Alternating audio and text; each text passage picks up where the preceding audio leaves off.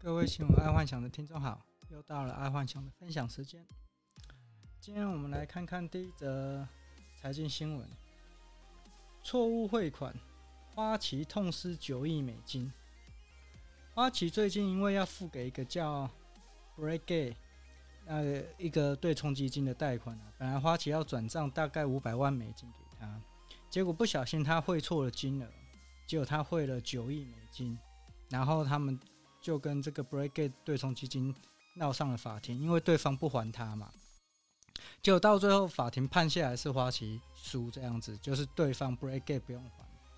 看到这这个新闻我还蛮傻眼的，因为大家其实都知道，如果今天银行不小心多汇了钱给你，然后你把钱给花掉了，或刻意把钱领出来给花掉了，基本上银行会告你侵占，或者是告你非法使用等等，巴拉巴拉巴拉一大堆的。但这个状况却是在美国纽约不成立哦，因因为美国的纽约州的法庭是说，如果收款人是善意的，并且是善意的第三者，就是他不知情你汇了这个款，然后他不知情你为什么要汇，然后他把它花掉，那么汇错的款项啊，就是收款人的款项，就是那个那个收款方他可以不用还。然后我看到这个，就整个脑洞大开啊！我觉得那很简单啊，就内神通外鬼就好了，而且汇错了还不用返回，这个比抢银行还来来的保险啊！为什么？就是你只要买通了一个银行的人，然后不小心就汇错的一个金额到了纽约那一边，然后就算被开除了，反正就五五分账或六四分账，那其实都远远就大过于。那那么多了，你想看九亿美金呢？好，那当然了，这可能之后各大银行要针，可能就会针对要汇往纽约的，一定会有设特别关卡，不然再多个几次，可能花旗就要倒了。那当然，这个是不止在发生在银行上面，然后可能民间对民间的也一样，就是说今天你汇款到纽约，只要你汇错了，对方可以不还的。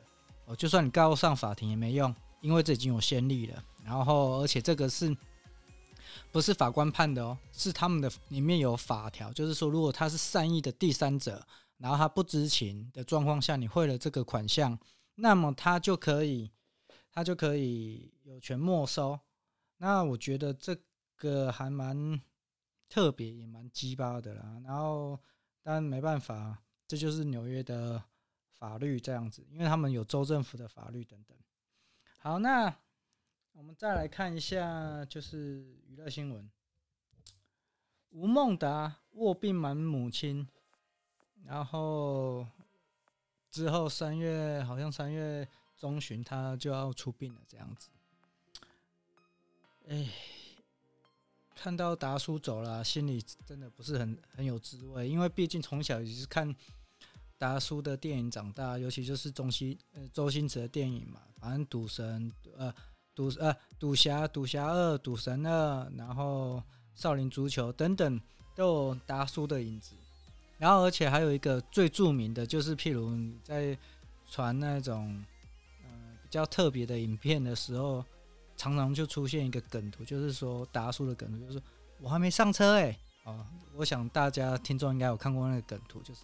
我还没上车那个梗图，然后这个达叔他是这个影坛永远的绿叶。虽然说啊，大部分的群众，我相信很多的听众，应该是从周星驰的电影开始了解那个吴孟达达叔这个人，三叔这个人。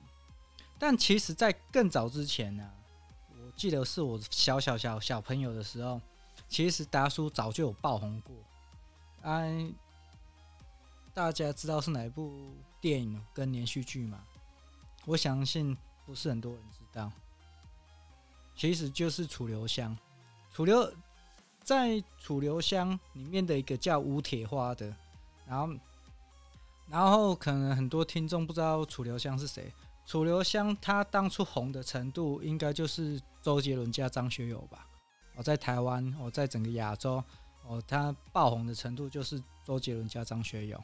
然后吴铁花哦，就是达叔饰演的吴铁花，就是呃楚留香的香帅的旁边的一个好朋友这样子。那时候真的是万人空巷，没有人不知道楚留香。哎，所以我觉得达叔真的是一个非常称职的绿叶。然后在人世间呢，其实人各有命，只要把自己的角色给扮演好啊，世人那个众人自然会给他一个相对评价。等到盖棺论定之后，绝对会给他一个非常公道的个评价。这样等等。好，再来。我们看一下国际新闻：学生挤断栏杆，集体坠楼七死。南美洲的大学曝惊悚画面。哎，最近都是这种不好的新闻。他是在南美洲的玻利维亚，有一所大学学生在学校抗议，然后在四楼等等，然后结果因为一大堆人挤爆了栏杆，就栏栏杆断裂嘛，然后就造成集体坠楼，然后。七死的那个遗憾事情，通常啊，爱幻想在一个陌生环境当中，我会去注意那种逃生口啊，还有是否会有太过拥挤的问题。因为只要一个环境太过于拥挤，只要一点点小事情，基本上就会出现人踩人的遗憾事。一样道理，在股市也一样，然后在生意场上也一样。因为在现实当中啊，只要太过于拥挤的道路啊、生意呀、呃、股票啊，除非你的体力、体能、金钱都比别人多、比别人好，不然在拥挤的道路上，只要发生一点问题啊，人踩人的遗憾事就会发生。哦，就生意上、生意场上也是啊，股票也是啊。哦，为什么？就是说，只要同一种东西。哦，入手简单，然后很多人做，一定就是到最后就是削价竞争，你很难脱颖而出嘛。然后就算你脱颖而出，你马上就有模仿的对象。然后这要怎么样解决？我事后嗯之后会拍一个，而不是拍啦，就之后会讲一个 podcast，让大家知道说我当初的生意脑是怎么打开的。好，所以讲到这就是说。要让大家注意一下，就是说，拥挤的地方，你一定要先找说，这个是否会太过于危险哦。这是爱幻想每次一个下意识动作哦，不管是在现实生活中哦，商场上，或者是生意上，或者是股票上，只要是人多的地方，我就会注意到，嗯，它可能会有风险系数在哦。记住，记住这一点，因为。拥挤的地方，只要发生一点点小意外，就会产生产生人挤人的一些问题。好，再来第二则国际新闻：疫情的冲击，中国三百零一万小型企企业倒闭。在去年呢、中国因为疫情的关系啊，造成三百零一万的小型企业倒闭，这听起来还蛮恐怖的。但一个相对性的一个真实的事情，就是说，这个大陆还有内需市场，还会倒闭那么多间的小型企业，这就代表全世界各国的中小企业会倒得更多。然后接连的就是恶性通膨，为什么？就是说全世界都在印印印钱，印股呃，就不断的印钱嘛，然后印钱，然后又那么多中小企业倒闭，那恶性通膨就开始了。哦，再加上船船运费啊，整个大涨，然后整个市场大缺货，因为中小企业倒闭了嘛，中小企业倒闭了，整个市场大缺货，然后船运又大涨价，然后所以这些要货的人，他会把订单移到哪边？移到大企业手中。那这个大企业手中，他一定是塞好塞满哦，每个订单一定是塞好塞满，但大概公司又出现一个问题了。就是说，它的原物料会慢，原物料会涨价，然后它的中小企业的伙伴，呃，又倒闭，所以当有新订单进来的时候，他势必在他的付款条件跟他的那个呃成本一定会往上加，因为他要补足他的亏损嘛。哦，毕竟这做生意的大家其实手段就是大概是这样子。所以，我下一个结论就是说，接下来就是有货的最大哦，会延续去年一样有货的最大，因为中小企业不见了，然后那些供应链忽然不见，会造成很大的困扰跟不方便。那这一个大家一定会去找一个供货稳定的企业或大企业。那供应供货稳定的企业或大企业，它的来源如果是不稳定，也是一个麻烦，所以它势必也要加价去买它的原物料，然后加上整个全世界大印钱，那这个问题可能会越来越严重，通膨可能会越来越严重。好，再来是生活新闻，水水情持续严峻，新竹苗栗台中实施全天减压供水。这个啊，每年台湾都在上演同样的戏码啊！每年台湾政府都在希望就是台风赶快来，这个整个莫名其妙。台湾是海岛，却是一个缺水的国家，那整个莫名其妙。